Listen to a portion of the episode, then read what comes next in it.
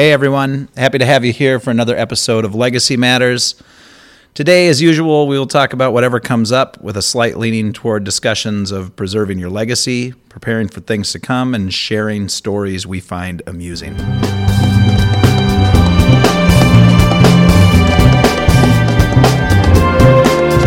That's great.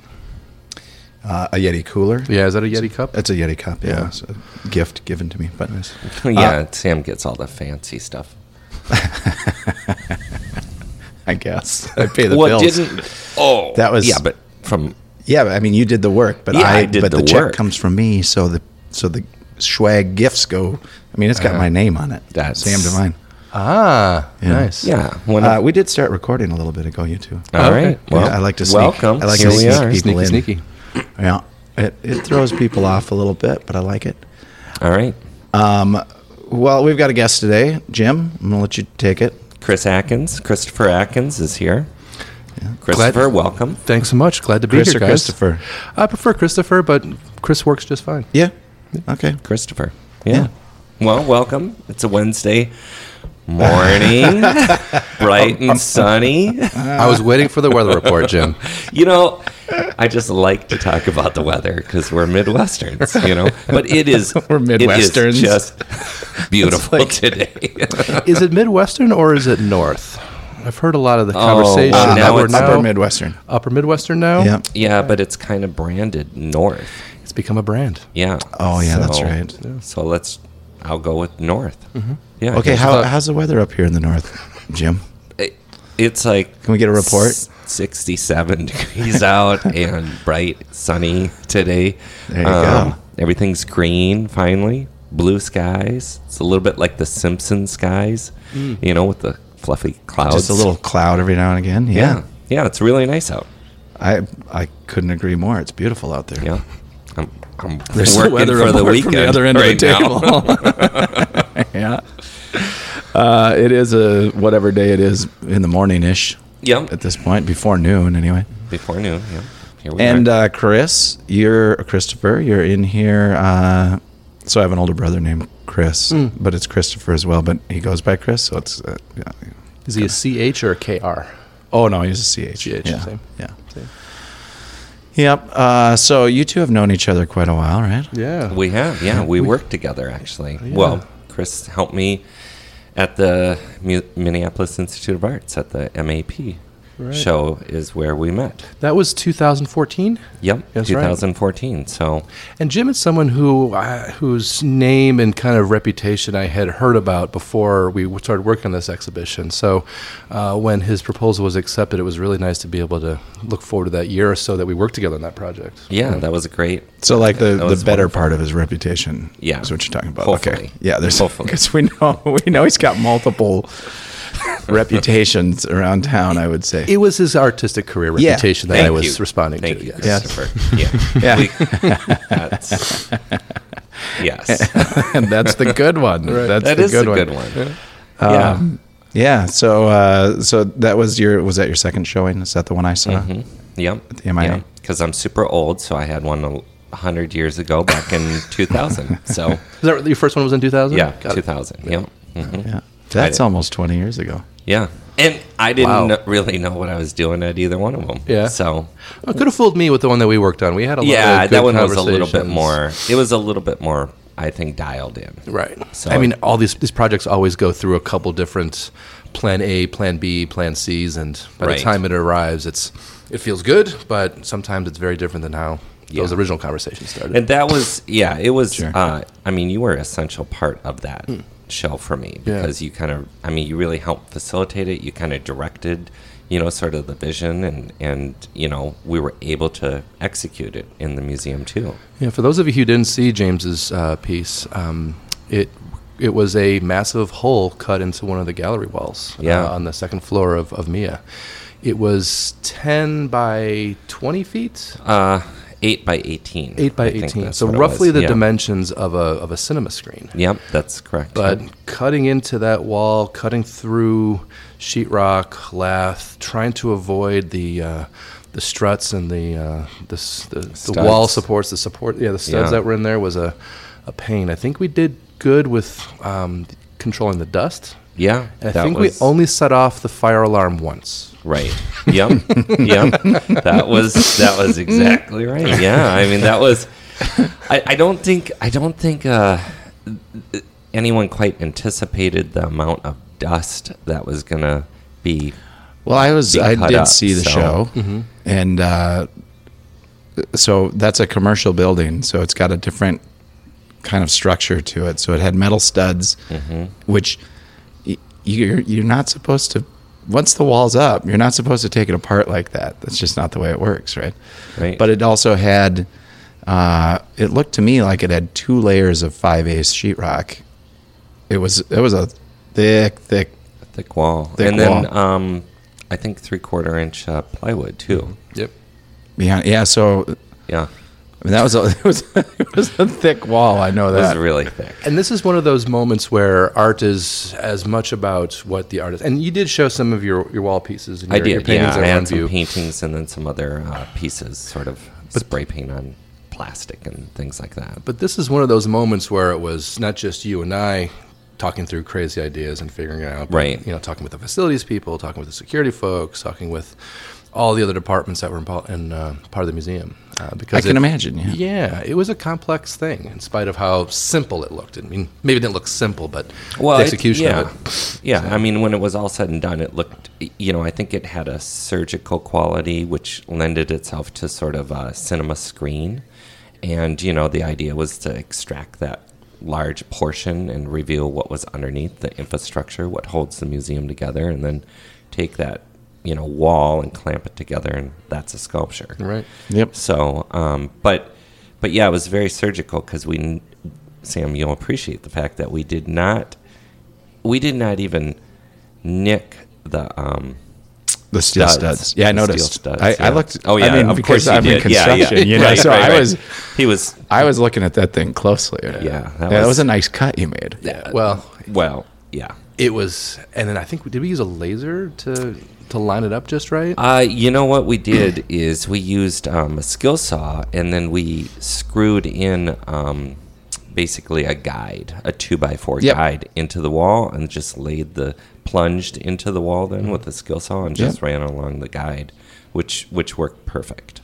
Yep. You know, and just kind of measured. Kind of the- classic, classic, technique. Yeah, but you, I mean, but you did a really nice job of it. Yeah. It the You know, because we're builder dudes, I guess. Yeah. So, we were once upon a time. right. and putting it back together went really well too. Obviously, we had to, to patch up the wall at the end of the show, but you know the, the folks over there got that. They put in the uh, the uh, the lath and the um, the sheetrock, but then mudded it and sanded it and made it look as if it had never even Yeah. been there. Yeah. it looked Yeah. really good. Yeah, I think Yeah. there was there was a effort for the re, you know, putting it back together like the eight foot because then the sheets come in eight foot, you know, Yep. four by eights, and pop it in there, tape it and mud it, and Mm-hmm. Sand you know, it. sand it up. You, they didn't make you do it. Damn no, artists. no, can you believe it? You Come know, in, I mean, I- mess. Yeah, like oh, made a mess, all in the yeah. name of art. And then the then the guy who does drywall work, he's like, "Well, I don't, know, I'm fixing it, but I don't get to be an artist, do I? You know, all angry. There's a story. Well, when that when that skill saw did go through all that, I mean, that was, I mean, the amount of dust that was kicked up was, cr- you Oh, know, I've done it, yeah, I, I mean, two It's- two big things of sheetrock plus the plywood. I mean, that was, yeah, the fire Yeah. alarm was not was not a good thing, I Yeah. guess. But, I think that's just particulates that just got up there and right? Were you nice. nervous, Chris, when that was happening? A little bit, yeah, because um, a it's a it's a museum, so you know when you're working at home and you're putting in a new bathroom or putting in some walls downstairs in your basement, that's one thing. Right. Yeah, But when you're in a museum with priceless works of art and there's just a gallery to your left and a gallery to your right and a gallery just behind you with those artworks, then it's then the stakes are a little bit higher. Yeah, you totally. know, uh, and that's where it becomes uh, not just artist curator staff, um, but artist curators, security, fire folks, facility folks, all making this kind of come together, and it's it's really collaborative in that sense, Right. Because you're uh, you're really thinking about not just this project, but those things that are that a museum is there to, to take care of and preserve for uh, for for eternity. So, Right. yeah. Good point. Good yeah, point. So So it was fun. I yeah, it. and, and it's a highlight. Yeah. that is well. I'm glad that that was uh, that I was part of that highlight. That one, anyhow. um, how did you? So, uh, let's hear about yourself, Chris. Yeah, how, sure. how did you start as a curator? Yeah, I um, I've had a couple of different roles here in the Twin Cities since I moved here uh, in 2005. I um, did my undergraduate studies in, in art history, um, very general. You know, I, I had a an early shine to Egyptology. I spent a lot of time looking at um, tomb reliefs and understanding how tomb owners were depicted and were they alive or were they dead? You know, as you know, um, Egyptians spent a lot of time thinking about the life as well as the afterlife and Right. preparing for that afterlife. So it's an early fascination of mine. Um, after that, I spent a lot more time focusing on painting, specifically modern painting, um, in my undergraduate studies. And then once I got to graduate school, I really started to focus on contemporary art. I was Okay. really interested in um, American as well as uh, European uh, contemporary art. Um, and then all of that towards museums. Um, I, growing up, I always loved museums. I have fond memories of visiting the Art Institute of Chicago with my dad and my mom, and seeing the Museum of Contemporary Art in Chicago as well too. And that sort of really stuck with me as not just what I'm interested in, but how do I turn that interest into a career, into a lifestyle. Right. Yeah, that's uh, that's a rare thing to be able to do to to make something you enjoy a life. I consider myself I consider myself really fortunate for that reason that um, that this thing that sort of started as you know as a kid as a as a thing that I did with my folks has become something that um, that's that's my passion that's what I love to do. So awesome. so when I got to the Twin Cities in 2005, I started working at a now closed uh, exhibition space called Franklin Artworks, and I was there for a couple years, um, and then worked on a couple of small uh, one-person shows. Um, worked a lot with the administration of the gallery at that point, um, and then uh, I then moved into teaching. I was uh, an adjunct faculty member, which a lot of people do, uh, over at the College of Visual Arts, which is now closed, which is over on Summit Avenue. Yep. And then I was at Macalester College, and then a couple classes at um, at MCAD as well too. Okay. And that teaching part is something that's never left me either. I mean, that that ability to sort of connect with students, to take things that you know I sort of see myself in in some students as well too as a as a kid. Being interested in it, but not knowing what exactly can be done with art and how people sort of study it and how it becomes something um, more than just things on the wall.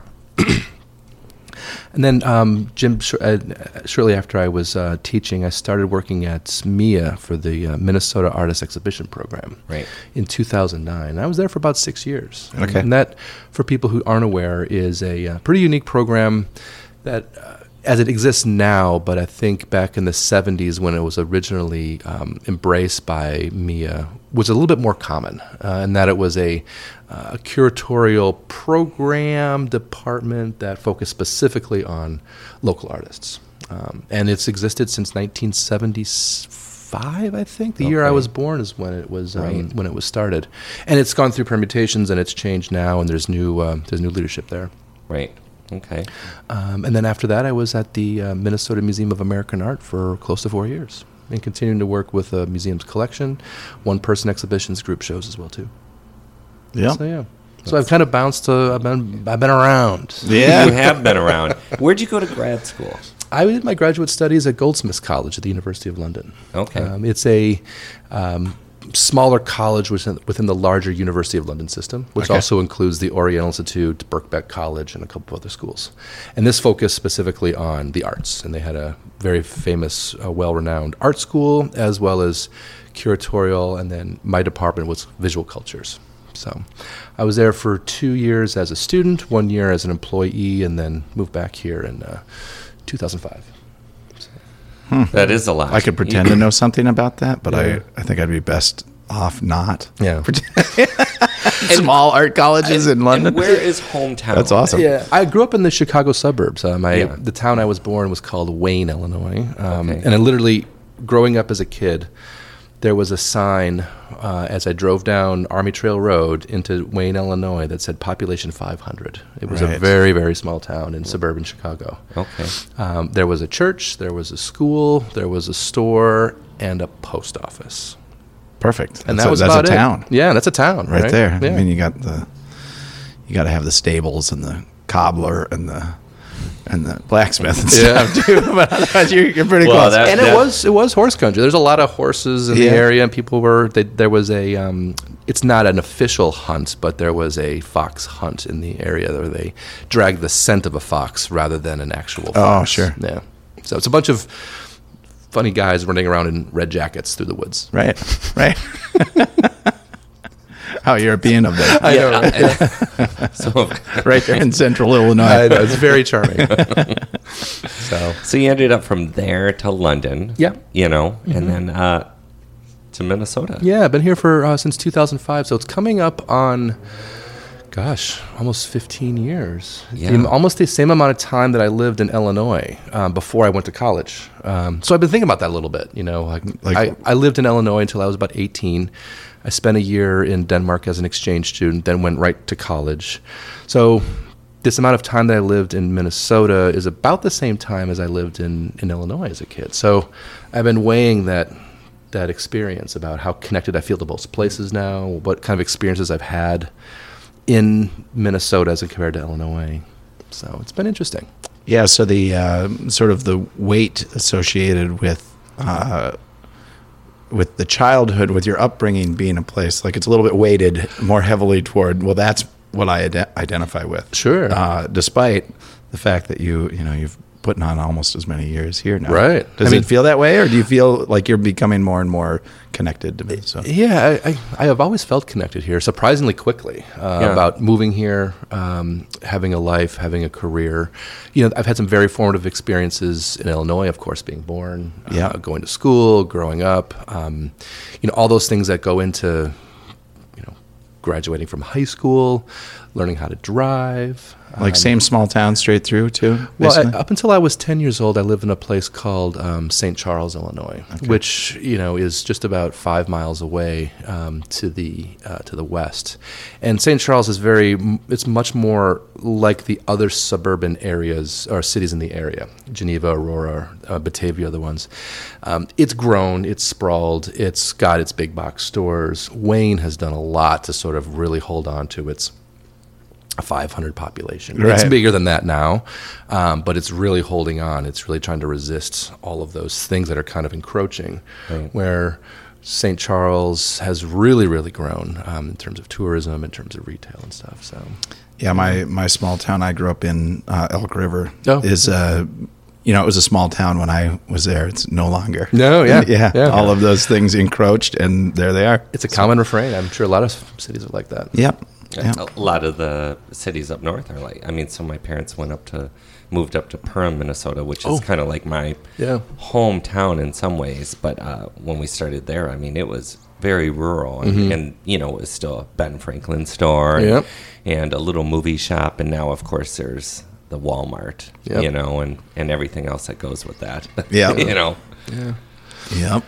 The, uh, Walmarts. I know it's the it's the it's the death of a lot of those smaller It businesses is. that are in some of those places, right? It so is. do you go back home very often? Yeah, Do you um, still have family. Yeah, my dad and his wife still live in St. Charles. Okay. Um, they um, host Laura, my wife, and I. Um, we go down there to visit them for Thanksgiving. Uh, my parents uh, divorced when I just after I graduated from college, so my mother lives in Kansas City. So I drive down to see her once. I mean, she probably will say not enough per year. Sure, yeah. but I'm down there at least once a year, and I see my dad and his wife at least once a year as well I, too. I think all moms say that. I think Yep. that's part of being a mom. I know. Yep, it goes with you're not calling enough or not visiting, and usually they're right. So Yes. keep keep complaining, keep telling me that. Amber? but there's um there's when we do when Laura and I do go visit, um, there is a lot of connection to that town where I grew up.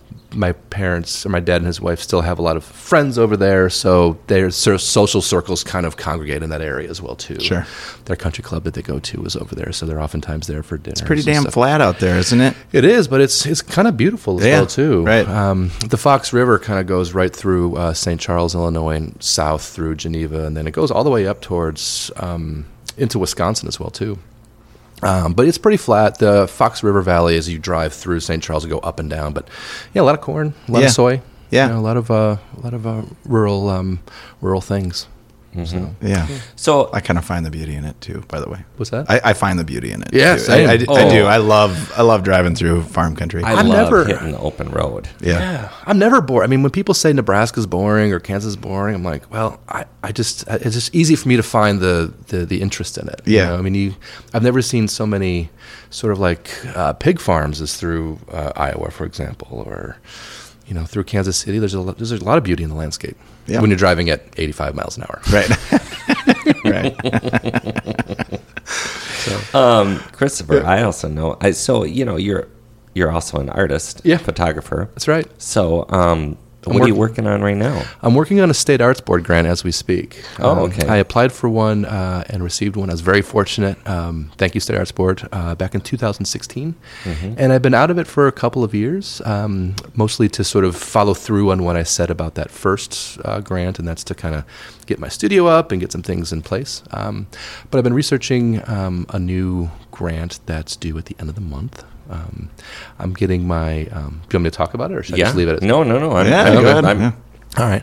Well, I um, this last weekend, uh, my wife and I, Laura, were driving through um, through Route Eight, uh, just north of here, on your way towards like Taylor's Falls, and I've been getting excited about barn quilts. Have you guys seen these? Speaking of driving through rural Barn areas- quilts. barn quilts. The the word isn't really accurate because you have these. They're sort of four by foot, five by foot, eight foot by eight foot squares are oftentimes mounted to businesses, to homes, and to barns. And the tradition started back in 2001 um, with this woman in, um, in Ohio. And since then, it's kind of really kicked up, and people have gotten a lot more interested in it as a way to sort of acknowledge quilting, but then also this sort of open space, accessible art gallery that can kind of connect a community over five miles. Um, and oftentimes there's barn quilt trails that'll sort of show where these sites are located throughout, you know, in on Route 8 through Chisago, Lindstrom, into Center City, all the way to Taylor's Falls. Um, That's a pretty So- drive too. yeah, So it's a beautiful are drive as well too. Are you saying that there's a quilt, like a like a quilt? quilt? It's a pattern of a quilt square that's been Uh-huh. painted onto MDF or Okay. MDO. Okay. Yeah, yeah. And then mounted to the outside of a barn or to a business or to a Okay. home. Okay. Yeah. Well, I know the his. I mean, there's quilting history. Yeah. My grandma made quilts, which I still Oh, have. I mean, Yeah. my whole Quilts. family's still quilting As a Yeah. matter, all the time. matter of fact, this morning I just picked up a quilt.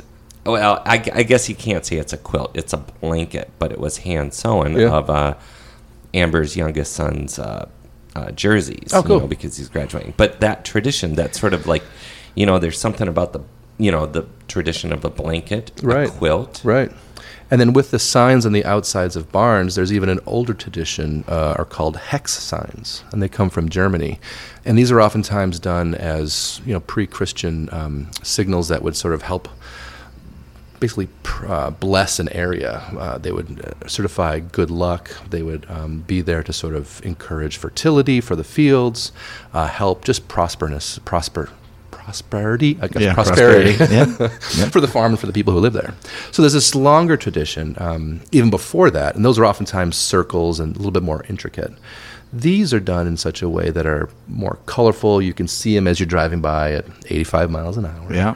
Um, but they're also there as uh, a, a spur towards tourism. Uh, they're getting people to pay attention to commerce. You know, a lot of communities really want people to to slow down and to sort of have lunch, see what these folks are doing, but also celebrate their arts communities as well too. So if uh, if you drive by a business with a with a barn quilt on it, or or barn with a barn quilt on it, it, does that denote like there is art here that you could stop and see? Is that the point? That, in some cases, yes. In, in some cases, you know, uh, we saw a bank that had sort of like a nest of eggs on it. So it was sort of very tongue in cheek, on the nose reference to the um, the business that was there. Some of the barns, yeah, we stopped. I pulled out my camera, set up a tripod, took some photographs, and then we just drove on. Yep. So it's an individual thing. Um, there's not a lot of interpretive material, and that's kind of where my, my grant kind of comes in. Um, but then that connects to the five or six, seven others that are just down the road as you are making your way through that part of town. You know, there's one in there's another um, community in Carver. There's another one up um, near Staples on Route 10 on the way Okay. up to Park Rapids. Yep. So when you say I'm gonna have to like it looking. connects, like So, I do- mean, you'll- do the once you see 'em, you'll start seeing- Are, are the neighbors having a conversation then? Some too? people, Like- yeah. I mean, a lot of times these begin with um, sort of uh, chamber of commerce folks, uh, because what they're a lot of them begin with that idea of getting people to slow down, take some time to notice these communities as you're driving through them, um, and so they'll. And I, I think it's different per place that you talk to, um, and I'm just learning a little bit about, but there's usually an organizing group, and either there's an artist or a group of artists, or people just make their own. And so that becomes, you know, a Facebook page, that becomes a website, that becomes a PDF or a map that you can print out and kind of use to navigate to these places. So it's no idea. fascinating. Yeah. That's very fascinating. Yeah. Yeah, I did Oh, not. it's a lot better than those uh, like cutouts of Sasquatch and the you know like the cowgirl and stuff. You like can you can never the- beat a Sasquatch or a Bigfoot. So I I, Come I mean on. it's a you know I'm just saying. or there's, I you know, I mean, other cities have done this too. I mean, there's sort of like the um, there's the Peanuts characters over in St. Paul. You know, in Yeah. Chicago, there were a bunch of bulls that they would have out. Different cities do different things. I like this because it's a little bit more abstract. Because Yeah. these are really just, I mean, forget what they are sort of historically, but if you look at them as just abstract paintings, I mean, James, I mean, Yeah, your paintings right. could make a great, um, a great Uh, uh, barn, barn- quilt. yeah. barn quilt. Yeah. Yeah. so- Yeah. Well, oh, it, you could. We could put a bunch of them together. and, That's right. You know. Yep. Or just enlarge one of these to eight feet. Right. It's out in the hall right now. I'm working on it. Oh, okay, yeah. So, so this this idea or this these these barn quilts have just sort of been stuck uh, in my brain for a while. So, I've started to send some emails, started to reach out to a few folks who have organized these communities, and really thought about what it would it be to document these um, sites, um, what it would be to, to take some photographs and portraits of the folks who've commissioned them, Yep. um, and to sort of do a little bit of a project on sort of the overlap between that uh, narrative um, of history, of, of folk art, of commerce and tourism, and see how some of those kind of come together as a as an essay or as a series. It is God. really interesting. yeah. Yeah. Yeah, I we mean, don't we don't usually deal in uh, like sort of facts and truth and all Mm-hmm. of that on here. You just you just gave us a real a real history lesson in something Well, I had no idea. I mean, I actually believe you. Chris. yeah, I, I Yeah. believe what you just told me. Yeah. Well, I, I think once you start looking, once you start seeing them, you'll kind of start to see those overlaps because, you know, as Laura and I were driving around, she was a great navigator, by the way. Um, you know, we saw a, a, um, a llama farm um, just north of Chisago, and it's this beautiful quilt that's in blues and reds, and you can see it from a mile away. Yeah. But then when you're in town, they're connected more to the bank, like I mentioned. They're connected to, um, you know, a shoe store, for example, or a, a cafe. But because of their design, they're really easy to see from far away. So I haven't seen a QR code barn quilt yet, but Right, I'm waiting to right. see one because I think that was a great idea. Yeah. Um, especially if you get some colors and stuff. But the idea would be to sort of look really carefully at what these are throughout the state. Um, spend some time hearing about the inspiration for why these quilts, why these colors, why these designs, and then get some fort- uh, some portraits of the folks who have, you know, the artists who have made them or the people who have commissioned them.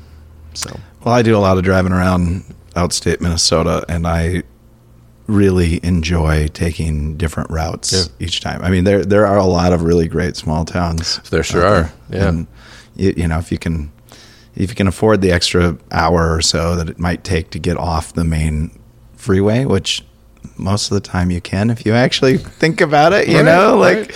We, we don't we like to drive by real real fast on the freeway, but uh, yeah, if you can get out and see the towns, it's sure is fun. Mm-hmm. I usually get lost without my GPS. you know. Yeah. And then I find my way in this, into some town. it's on the way to Park Rapids, right? Well, there's another community um, that's called the Barn Quilts of Central Minnesota that I just, and this is all early research, but um, yes, on the way on Route 10, uh, Staples um, is sort of the center, but that that um, community of barn quilts, I think, covers two or three counties, like maybe even five cities. So it's pretty big. Right. Yeah. Some of these others are pretty small, as they want to kind of emphasize that this is a community. You know, you're you're here. These are the sort of the the folks who live here. Carver, there's one in Carver, which I think is also um, specific to that area. There's Right. one in um, and a few others as well. And uh, you had a show up in Park Rapids. I did, yeah. Yeah. Um, a couple years ago, um, I had an exhibition of my photographs, uh, a series of work that I was making. Um, I struggled uh, a few years ago with, with sleeping. I think a lot of people sometimes struggle with that. I don't know how It I, happens. I remember this show. I remember Yeah. having conversations about this actually. and it was I was trying really hard to stick with something close to me because it's what I knew best. You know, I mean, I could I could be my own inspiration. That whenever so the the exhibition was about my struggles with with sleeping, going to sleep, staying asleep, and getting the rest that I needed, like all of us need, right? So I took those moments where I wasn't sleeping um, and took those as moments as, as my studio time to really pull out the camera, get out the tripod, and really focus on the things that were either on my mind or were kind of keeping me awake. And I, I attribute a lot of that to technology, you know, um, of the, the yellow light that you, or the blue light that you receive from things like cell phones or computer screens or, or mobile devices does a trick on your circadian rhythms and it keeps you from really going to sleep and staying asleep. And so I've tried really hard to um, to not to turn off the phone an hour before bed. I try. I emphasize try, um, Right, right. which I know we all struggle with. But that that sort of um, that technology was something that I was attributing to uh, making it hard for me to to to feel refreshed. And I think nowadays, with technology being 24 7, I, I think we're going to get to a point where we're not really resting as much. You know, where that time where we're on or we're always receiving information is going to be more and more and more of our, of our sleeping time. You know, I don't think we're going to, I mean, of course we'll sleep, but I Right. think that there will always be those moments where perhaps um, sleep is deteriorating. You know, Yeah, you, you and Sarah are into shows Well, like Black Mirror and stuff. oh, yeah. We're into that. We're also into tranquilizers. So which helps, which helps. um, we're both big fans of, of substance to put us to sleep. So, well, on that happy note, um, yeah. um, let's uh, let's take a little break. We're thirty some minutes into it, so, Okay. uh, like fly, flew by. But uh, We'll let's pick up let's where we left off. Let, we'll pick up and we'll we'll get into some of the second half. We often. Uh, Get into some of the more bizarre things that people are into, and Sounds some of them are fun. I got those. All right, Yep. so it sounds good. Bye bye.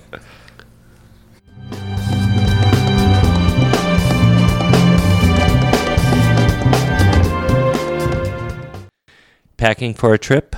Let Pack Simply give you a little help by delivering travel safe products directly to your door in an airport security safe pouch. Unbelievably easy and surprisingly simple. Make your life easier. Visit packsimply.com. All right, all right, all right. Need some help with a construction project? Looking for thoughtful design and honest answers about what is possible and what isn't? Kinetic Design Build is a full service boutique remodeling service, residential and commercial clients in the Twin Cities. Design and build with a purpose. Visit kineticdesignbuild.com to request a consolation. Co- const- God, I just like that. That one. th- all right, that one is definitely not going to be mine.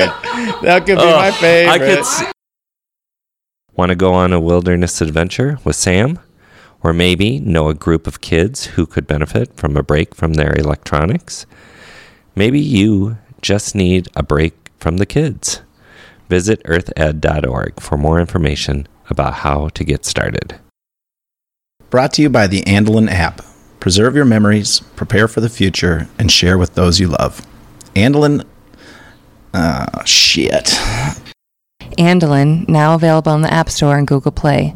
Visit andelin.app for more information. Do you have an idea that you know deserves a digital solution? Finding a partner to help navigate the digital design and application building process can be daunting. Mobile Composer, in partnership with Kinetic Legacy, offers forward thinking design built on a stable and adaptable compliance platform. Visit mcomposer.com or kineticlegacy.us to get started building the solutions of tomorrow. Enterprise or consumer together, Mobile Composer and Kinetic Legacy offer solutions that work in a language you can understand.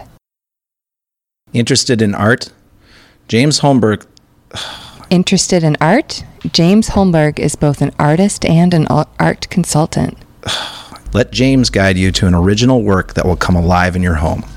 Visit jamesholmberg.com to find out more.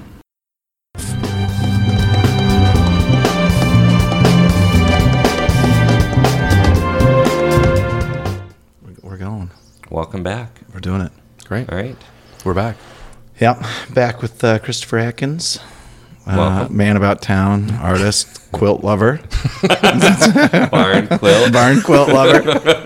I love it. I have obsessions. I, I sort Yeah. of find myself with these things that I notice that are just like, wow, that, that can keep me busy for a couple months, a couple years of just kind of seeing it through, learning more about it. So, Well, you kind of, knowing you, I mean, you are interested in quite a bit of things, Yeah. you know? Um, This this past this past spring, I um, I found a passion that I haven't been able to pursue for a while. But I went turkey hunting earlier, uh, Ooh. a couple towards the end of April.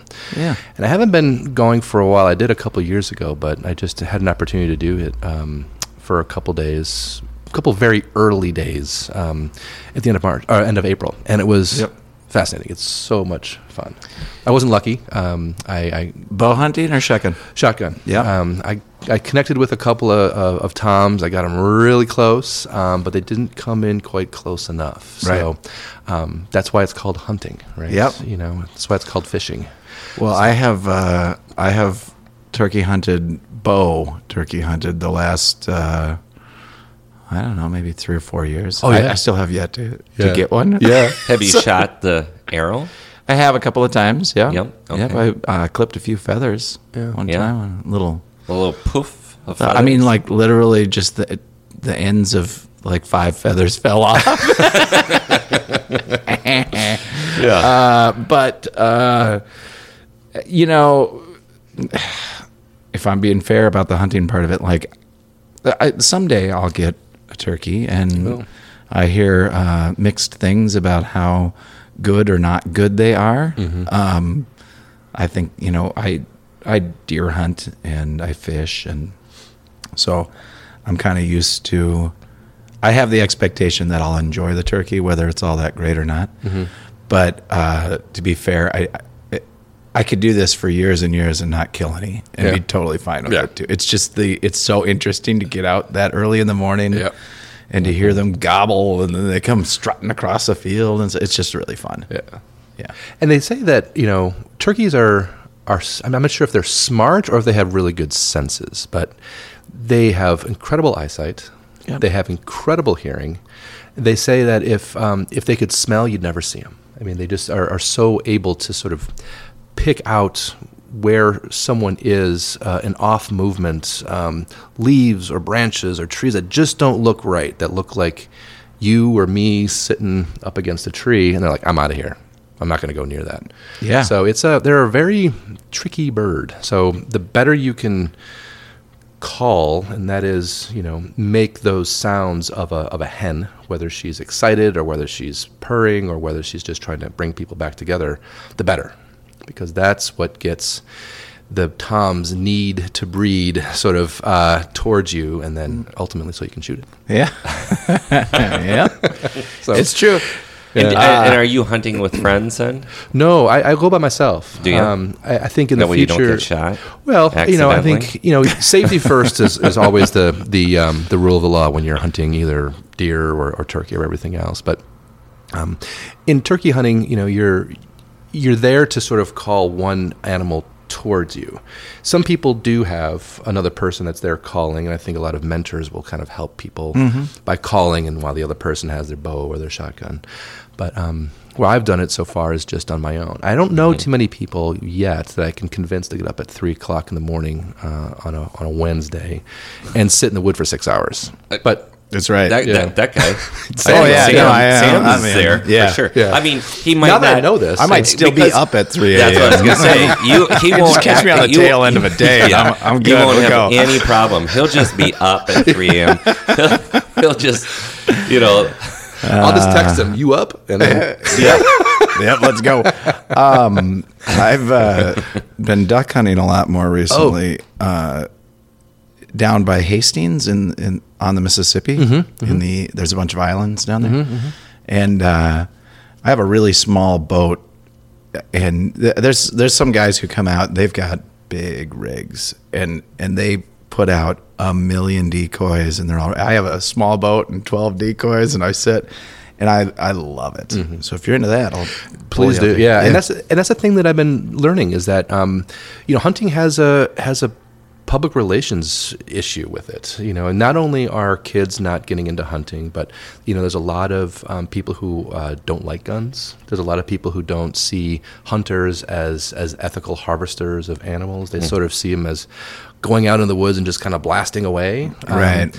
so there are some people um, out there nowadays, you know, the Ruffed Grouse Society, Modern Carnivore, and a few other people who are really addressing some of this. You know, helping to sort of recruit and retain hunters, but then also helping people see hunting as as a harvesting of. You know, you don't have to just you don't shoot a turkey and leave it. You know, you you skin it, you gut it, Yeah, no, you, you cook it, you eat it, you share it with your family, and you do it again. Yeah, we had hamburgers last night that my kids are like, "Is this hamburger or is this deer?" And you know, they're ten and twelve. And I. That's said, No, it's venison. Yeah, Oh, it's deer. Yeah. yeah. Oh, they love it. Yeah. Um, yeah, I mean, I I've written a little bit about this and, and talked a little bit about it in the past, but um, the you know for for anyone who eats a hamburger at your at your local restaurant to not understand that when I go up to my brother's farm to harvest a couple of deer off of that farm with my family, um, it's a it's a big thing to kill a deer. I, I feel emotionally drained and, and emotionally connected to the animals that I kill and and you know I I understand that that's you know for some that's controversial or something that you would even do that, but uh, I know darn well that those deer lived from from their birth to the moment that I shot them, the best lives in the in the most natural environment they could. Uh, and I know that when I eat a hamburger that is a nameless, faceless hamburger at a restaurant, that I might not be able to say that about the animal that I'm eating there. So you know, I if your if your problem is that you just don't like the eating of animals, I understand. Mm-hmm. I, I get it. But if your problem is I don't like the eating of animals that weren't killed in a sort of you know farm environment or something like, well, let's let's talk about what this actually looks like. So And I think attached to that too is the carbon footprint that got that hamburger to your plate is massive. The amount of water that it takes to feed Yeah. the cow, the amount of meals that it takes, the methane gas that is released. You know, there's a Yep. whole, there's a very I, I, I'm not speaking as an expert here, but there's a lot more to. well, that's how, our that's our wheelhouse. Yeah, non-expert. Yeah, just talk. but there, if, the amount of energy that it takes to have that quarter pounder on your plate is substantial, Yeah. and it's happening millions of times a day. And I know that that's having quite an effect on the environment. Now, that's very different for someone like yourself or myself who's going out to maybe harvest a deer or a turkey if we can get one. Yeah. Yeah, I mean, I know it's not for everybody, but I think that uh, ethical hunting, uh, done with reverence for, for nature and a respect for nature, I mean, it, it's really fun to be out uh, watching the world wake up and to see animal and I, and I don't know. Aside from aside from getting a deer or two a year, like I don't really have very much desire I find as I get a little bit older to kill the things mm-hmm. actually unless I know for sure that this is something I'm going to take and eat and Right. you know. But other than that I, I just like watching them Christopher, mm-hmm. you mentioned um, kind of a social part of this too, because I know, and I've been invited over to your place. You mm-hmm. know, you have some really great cookouts and some of the smoking that you do. I mean, that's another thing that you're pretty passionate about. I- Yeah. I, I believe. You know, Cooking's always been fun for me. I, I, I'm not sure if it's something I got from my father or my mother, but it's something that I've picked up over the past couple of years. Um, I haven't done a turkey yet, but when I do, I, I will find a creative way to do it. There's a lot of recipes out there nowadays from people who are starting to look at um, at um, wild game and, and how it's cooked, and it's not just putting it in the crock pot and drowning it in in wild mushroom soup. Oh yeah, anymore. cream of mushroom soup. Like that's a classic. I know, I know, but I think No, yeah, you just right. described. Uh, you Well, know, you just 70% of the of the venison and duck eaten in in Minnesota. Right. I, I, I thought seventy percent of my life, basically. You know. there are other recipes out there, but um, but yeah, I mean, you do a great job. When I've been over, I mean, the things that you do, I mean, I think are, are you know, that's another art. Yeah. that's another art form. I mean, you know, the Oh, the, yeah, the cooking- care, the beauty, you know, the the time. and that's the part that sticks to me with the most is that it's it's not fast cooking. You know, it's not like a wok where you get super hot and you just kind of throw things in there and cook it really. quick. I, I like the the endurance sport of it. You know, that it's a five or six hour thing that you're kind of paying attention to. You know, like a photographer, you're kind of making micro adjustments or um, Mm-hmm. You're adding dialing bit- something in. dialing something in. Yeah, and it's fun to share with folks. You know, It is. I mean, the social part of it, it's Yeah. it's wonderful. Yeah. And now that the weather's nice, Yeah, the God, what- now you make me want to go hunting. Um, yeah, it makes me want to just be invited over. we'll do it. I haven't hunted in years, Yeah. and I and I it's grew not up for everybody. hunting, I get that. you know. But uh, over the course of years, it just started to you know fade a little bit for me. Mm-hmm. You know, I I oddly enough, like what I one of the things I enjoy about it the most is just the immense amount of work that it takes to get my little boat into places no one else can get into and to get it and and I'd love to have company. Oftentimes I have to I can't find anyone, so I just go alone. Yeah. Let me know. Uh, and then a few It's years bro ago I actually all of a sudden. I can picture the bro two of fest. you in your gear with your shotguns and little Jimmy Say- just sitting at home. no all me, alone. me yeah. just by myself. We'll do a podcast on it. Yeah. I started. Uh, I started a few years back cooking uh, my duck much more carefully, kind of treating it like you say, not in a crock pot, um, but treating it as a uh, more delicate. And so I don't know. Just growing up in Minnesota, like you, you sort of think like it's got to be cooked hot or or long and slow, so that it's just there's not a single thing living. Yeah. because somehow or other this wild critter is going to make you sick. Right. You know, but uh, good old Bittman. Mark, Mark Bittman, how to cook everything. I love that cookbook. But uh, sort of helped me realize that I, I don't need to overcook my duck, and, he, and I can take it real carefully. So I make these elaborate sauces, and you know, finish it in the oven for a little bit after some searing and stuff. It's I love it. It's good eating. Yep, it's changed the way I feel about duck because before that I thought it was a little gnarled piece of meat at the bottom of a crock pot that tasted a little like liver with cream of mushroom soup all over it. So, so I think I grew up with everything overcooked. It Yeah. wasn't until my adult life that I ever tasted asparagus the way it's supposed to be. Same with, same with same with me and meatloaf. I've Yeah. had a lot of bad meatloaf oh, before. Oh, I- before I- just yeah. cook the shit out of I know. everything. That's Cauliflower. Depression era cooking or Yeah, Well, that's exactly right. Getting you angry know? at it. It's like I'm gonna cook you. I'm gonna cook you so hard. when I was a little kid, I was like, no, no, not asparagus. And it was all stringy, and I'd be chewing on it. Eat your asparagus; it's good for you. And I'd be like, oh, this sucks, you know. The gag then- reflex? Yeah, Yeah. but but then all of a sudden I had it when it was kind of crisp, and I was like, this is asparagus. It's not, you know. Yeah, this is the way it's supposed to be. Yeah, my you, you needed like a an actual saw to get through my grandmother's hamburgers when I was a kid. I just these completely black, round little oh, pucks. Oh, of- I would say that was the exact opposite, though, for me. Thanks, like my Grandma. dad, like it was he As liked- bloody as yeah, possible. He liked to see some blood in the burgers.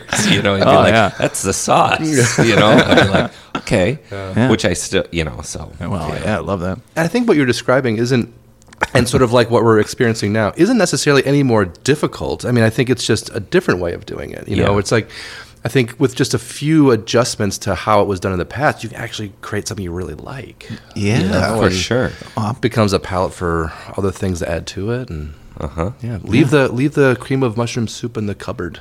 Yeah. Oh. God, Or I maybe mean, not, we yeah. used to go through so many cans of cream. I don't know. I don't mushroom remember the last time I bought one, but yeah, I mean, like I think even when I graduated high school and went off to college, Yeah. like Oh, I got my first apartment. Yeah. Like We got, I don't know, you got about 20, 30 cans of cream mushroom soup or something, don't I? I need it That's there. the only thing I knew how to cook. you know, I just, Goes I don't even everything. know that Yeah. I used it. I just felt like, like you're just sort of reproducing it's reproducing not what a you meal know. without it. yeah. yeah. So you, so you're like, well, if I'm filling the cupboards, Yeah, if you're The gonna make a gets grilled Totino's cheese, you party might as well pizzas. have some cream of mu- mushroom soup with it. yeah, It's like a muscle, it's like a, a, a culinary muscle memory. yes, yes.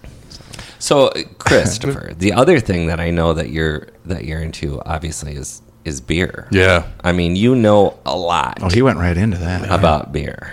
It's a it's a great time to be a beer drinker. I, I like to tell folks. I mean, especially in the Twin Cities, there's just you can't throw a rock without hitting one that's just opened or is about to open. Yeah. And um, I live in Northeast here, and there's a couple that are really close to me. Um, thankfully, one one of my favorite ones uh, is just within bike riding distance of, of my place as well too. Which one's that? Fair State. Fair State. Fair State and Central. It's my favorite. They do a great job. They're not too big, not too small. Great tap room. You know, when they um, they've got a great selection of beers on tap all the time. There's new beer every Thursday. Beer festivals throughout the summer. Good stuff. I mean, could life get any better? I mean, I, I can't, as a kid, drinking beer. I mean, it just keeps getting better every day. I mean, th- especially in Northeast. I mean, there are so many, uh, yeah, tap rooms that are opening up, and and I know you've thought about brewing A little bit, yeah. and Sam, of course, has brewed his Have own. you? So once again, let Oh. me intro- introduce the two of you. you know, Got a lot to talk about. right? so I, uh, for a long time, I maintained that that my family has what might be one of the nicest homebrew systems in the state, and that I right? could be wrong about that, but I'm pretty sure we're right up there. Uh, and the, and the it's the reason for that is really our control center, which is a uh, it's an all electric fired all grain brew, brew system. Uh, it's uh, let's see, our pots are 25 gallon, I believe. Um, and I think we can do a double batch and get uh, in our two fermenters. We can get, um, yeah, right around 40 or 50 gallons going at once or whatever. But anyway, uh, but it's got this uh, very we we splurged on a control system for it, so the time and temperature is all very tightly controlled. So it's like a test batcher for a larger brewery. Cool. So, yep, it's uh, it, it's allowed us to very consistently produce really decent beer, good beer. I, I, like the the sort of the combination of, of science, including physics and, and chemistry, as well as creativity that goes into to beer making. I mean, Yeah. There's a lot that goes into it, and you're seeing brewers nowadays kind of experiment with all kinds of adjuncts and things going into it. Some people are really pulling back some of these historical um, recipes about how brew, how beer was made when German immigrants came here in the uh, 19, oh, I guess 17, 18th century. Ooh, gosh, that sounds like a bad estimation, but anyway, That's okay. Some of these early uh, beer recipes, um, as well as looking to the future too. It's you know. so. What are you brewing now? Uh, so this is all up at my father's place, and uh, I'm I'm the system builder. So I did, you know, six months or a year's worth of research to figure out what we were going to build and how we were going to build it. Uh, my younger brother Alex uh, was in Iraq at the time through the Minnesota National Guard, and he gave me a kind of a pile of cash and said, "Here, let's build a system." Uh, and then my father and another friend of ours put some money and time in too. So I'm more of the I'm more of the system builder. Uh, my older brother is a uh, can he can plow through some books pretty quick. He's just got this ability to read a lot. So I'm a pretty smart guy. I, I give him a hard time all the time. But uh, anyway, he he kind of perfects recipes because he can read four books on a certain style of, of beer and uh, he went to Harvard for math so he's got this ability to put to say well if if we're trying to hit this recipe but we really want a little bit more of this one and some of that here's what we do and we put in you know because a lot of the a lot of the differences if you've got if you've got 20 pounds of of two row or whatever it is the the five ounces of a darkened malt is going to change the outcome dramatically. So the the things that change the flavor of the beer are in really small quantities. Hmm. So you have to do some kind of careful calculations when you do those, and Chris does that. And then my dad brews. Wow. Yeah, And, he- and I come over and taste. yeah, yeah, That's what I do. yeah, and my dad's always uh, willing to, you know, kind of have someone come and help help him for a day or or use our system, and it's a lot of fun. Do you have uh, a recipe that you've got dialed in that you feel like you feel you've mastered? Several. Okay, Yeah, uh, there's a Kolsch that's that's really good.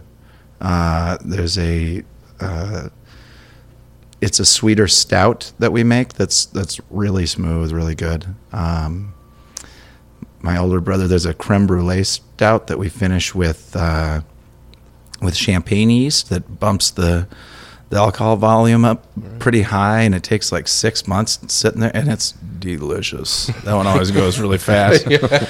Uh, we do not make the world's best IPAs. Uh, I'm not sure why. We make some some very drinkable IPAs, but none of the sort of bigger, bolder ones.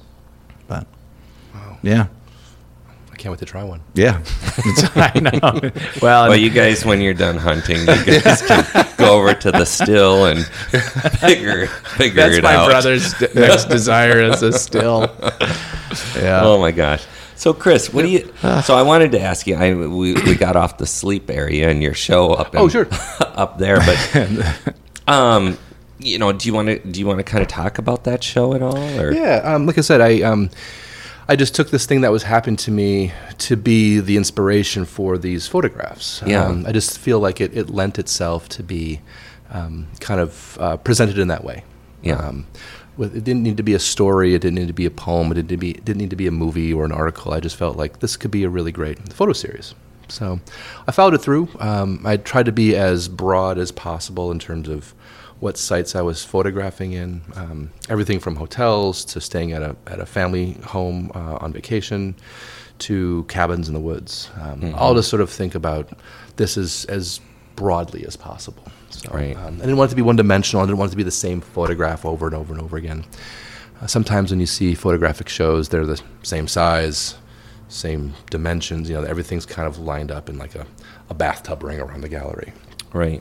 So I played with color and black and white, different sizes. So, I so think- it became more after that. I added more photographs to it, but that's kind of where it started. Right.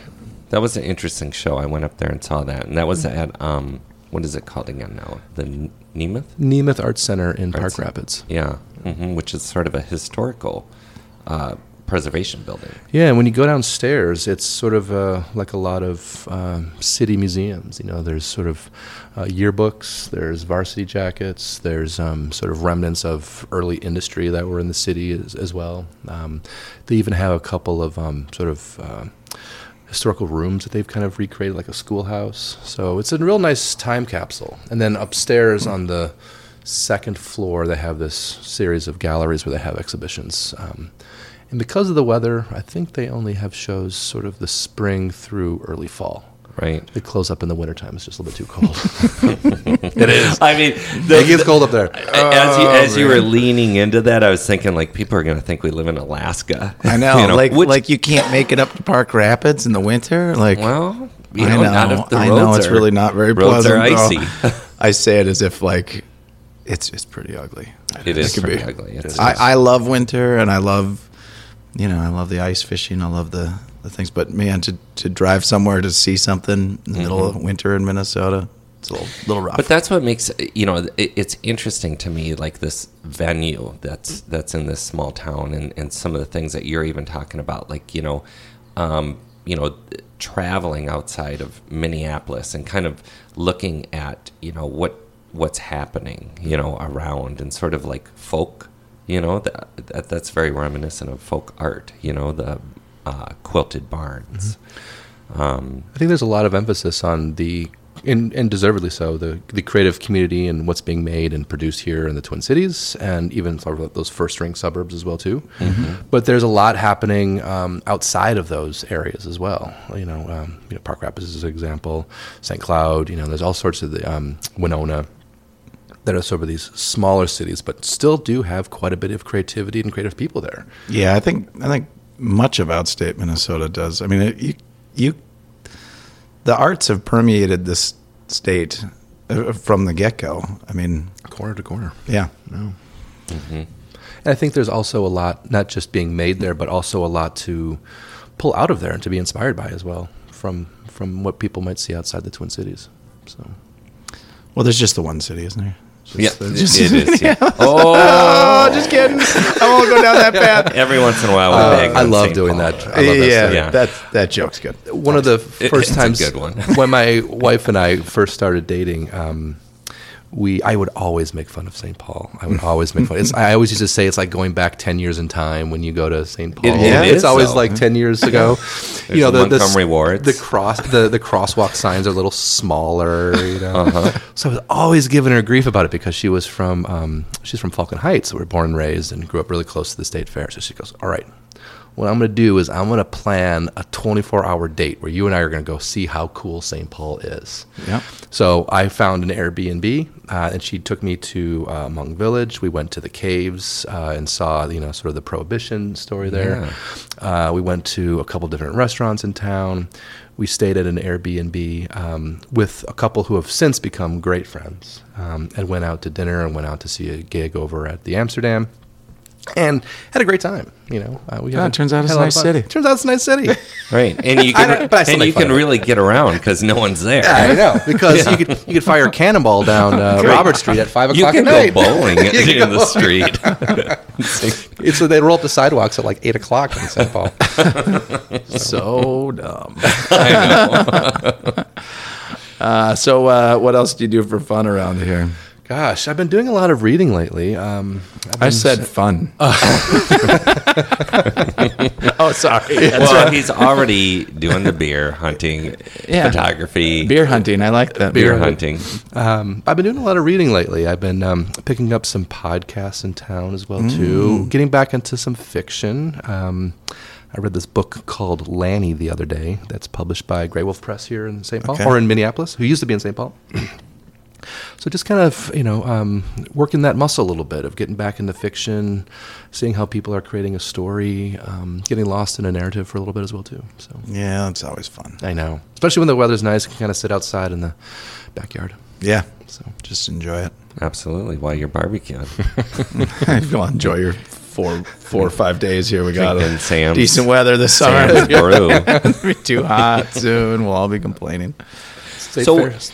So I always love to ask. it- I mean, what? So as a curator, you know, what do you what do you think in the vibe is here in the Twin Cities, the art scene? yeah, good question. And, and I that's a loaded question, Totally. and it's super subjective. It subjective. sucks. Of The art scene sucks. you Everyone know. knows it. Everyone's doing everything wrong. no, I don't think it does. It- well, I don't want to answer. um, I, I think it's. Um, are you are you asking about what's the state of the arts and? I don't know what I'm oh, asking okay. exactly. You know, I, I does personally, this I all the think. Well, I think it's there is a vibrant art scene. I Yeah. mean, there's a lot of artists here in the Twin Cities. Yeah. It's crazy. I mean, there's a lot of buildings that house, you know, um, artists, crafts people, you Mm-hmm. know, artisans. You know, I think that there's a lot. You know, it's just an interesting time. I think right now. Right. Um, you know, especially in Northeast. Right, In some ways. Well, in some ways, a lot of artists are, I think, going to be decentralized. Yeah, from What's that? Northeast. Well, I think that some of the buildings are being bought up. Oh yes, I've you heard. know, I've I, I heard. heard. Um, I've heard rumors. What is it? Is it the Thorp Building? What's North, the one? Nor- Northrup King, Northrup King. Yeah. Yeah. it just got purchased. So which is sort of Art-A-Whirl, Art Attack Central, Ground Zero, right? It- That's where a lot of those began. Yep. Um, you know, we're kind of coming on the heels of uh, Art-A-Whirl just a couple weeks ago, right? Yeah. Wasn't it just Mhm. um, early or late May, early June? Yeah. I, I've stopped going to those events. I, I just feel like it's it's just such a, a mess of people and humanity that um, the introvert in me just kind of like wants to stay away from it. Right? I think it's gone through some changes, and and it's not always. Um, uh, some of them are good changes, and some of them are I don't know who's who necessarily whose fault it is or, or what to attribute it to.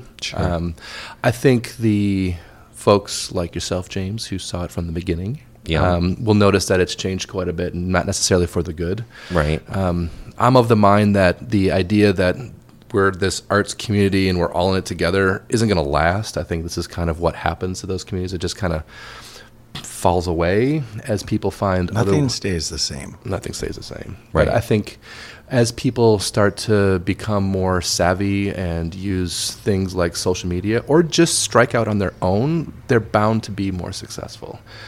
I think um, things like Art-A-Whirl and Art Attack, just there's a lot of mediocrity there that can hide a lot of the things that are really standouts. Um, I think there's some really great work that I think doesn't need things like that. Doesn't need that sort of sort of zombie passive crawl through those those areas to really show what they're doing. Right.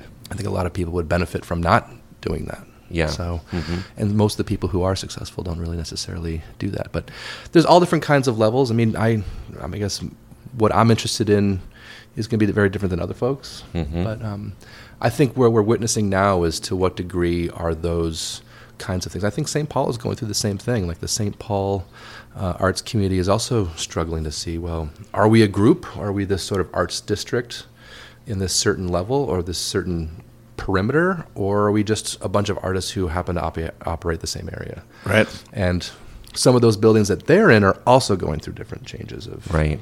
closing and being sold and being turned into condos as well too. Yeah.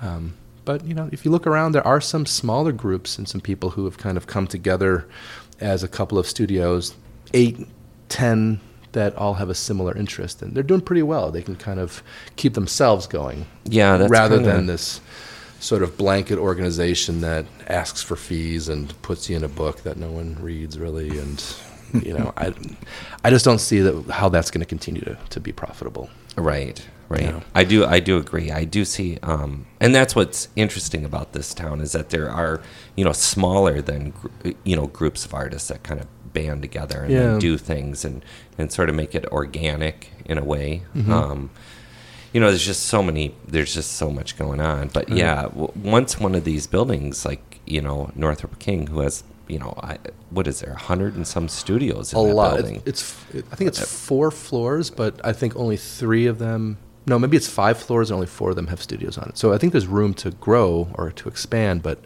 it sounds like the current owners want to sell. yeah, they want to, you know, monetize that that land basically. it's a lot to manage. I'm sure it's probably a headache. Oh yeah, for sure. I mean, I can imagine the ice dams that must be on that place in the It's a big building. you know, It's gigantic. the Whoa. shoveling and Yeah. the dri- just driving into there. That it's like a minefield of just like potholes. Just getting Oh, into that area. Just, Has it been paved over?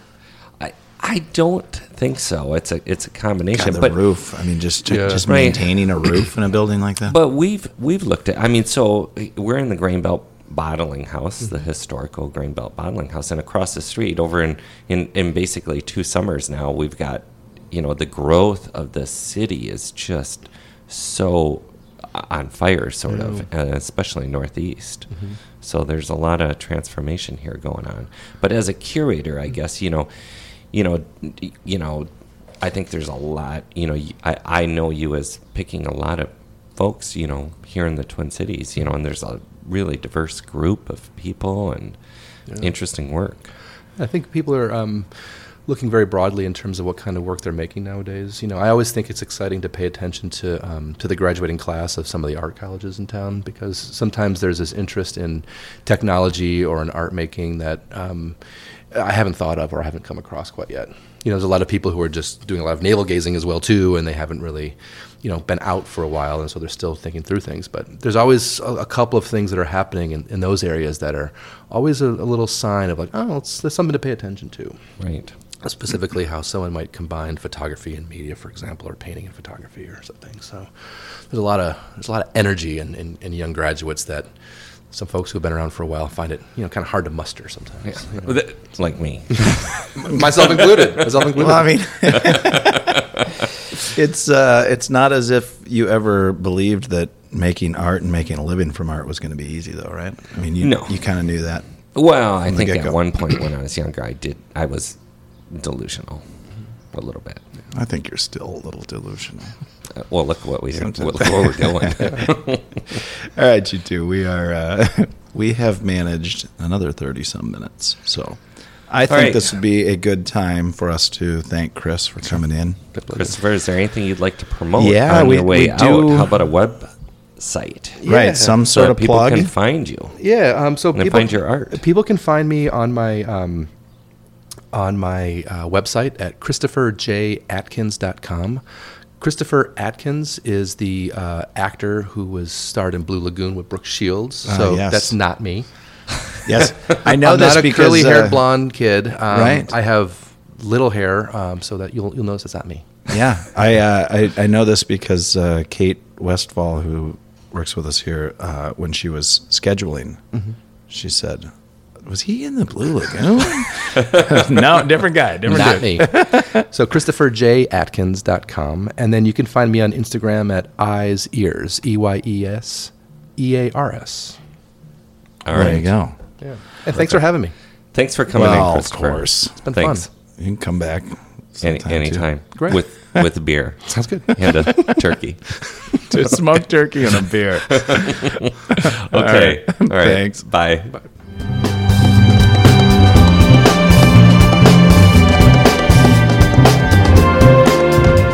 All right, everyone. Thanks for listening. We love comments and feedback, so go ahead and let us have it.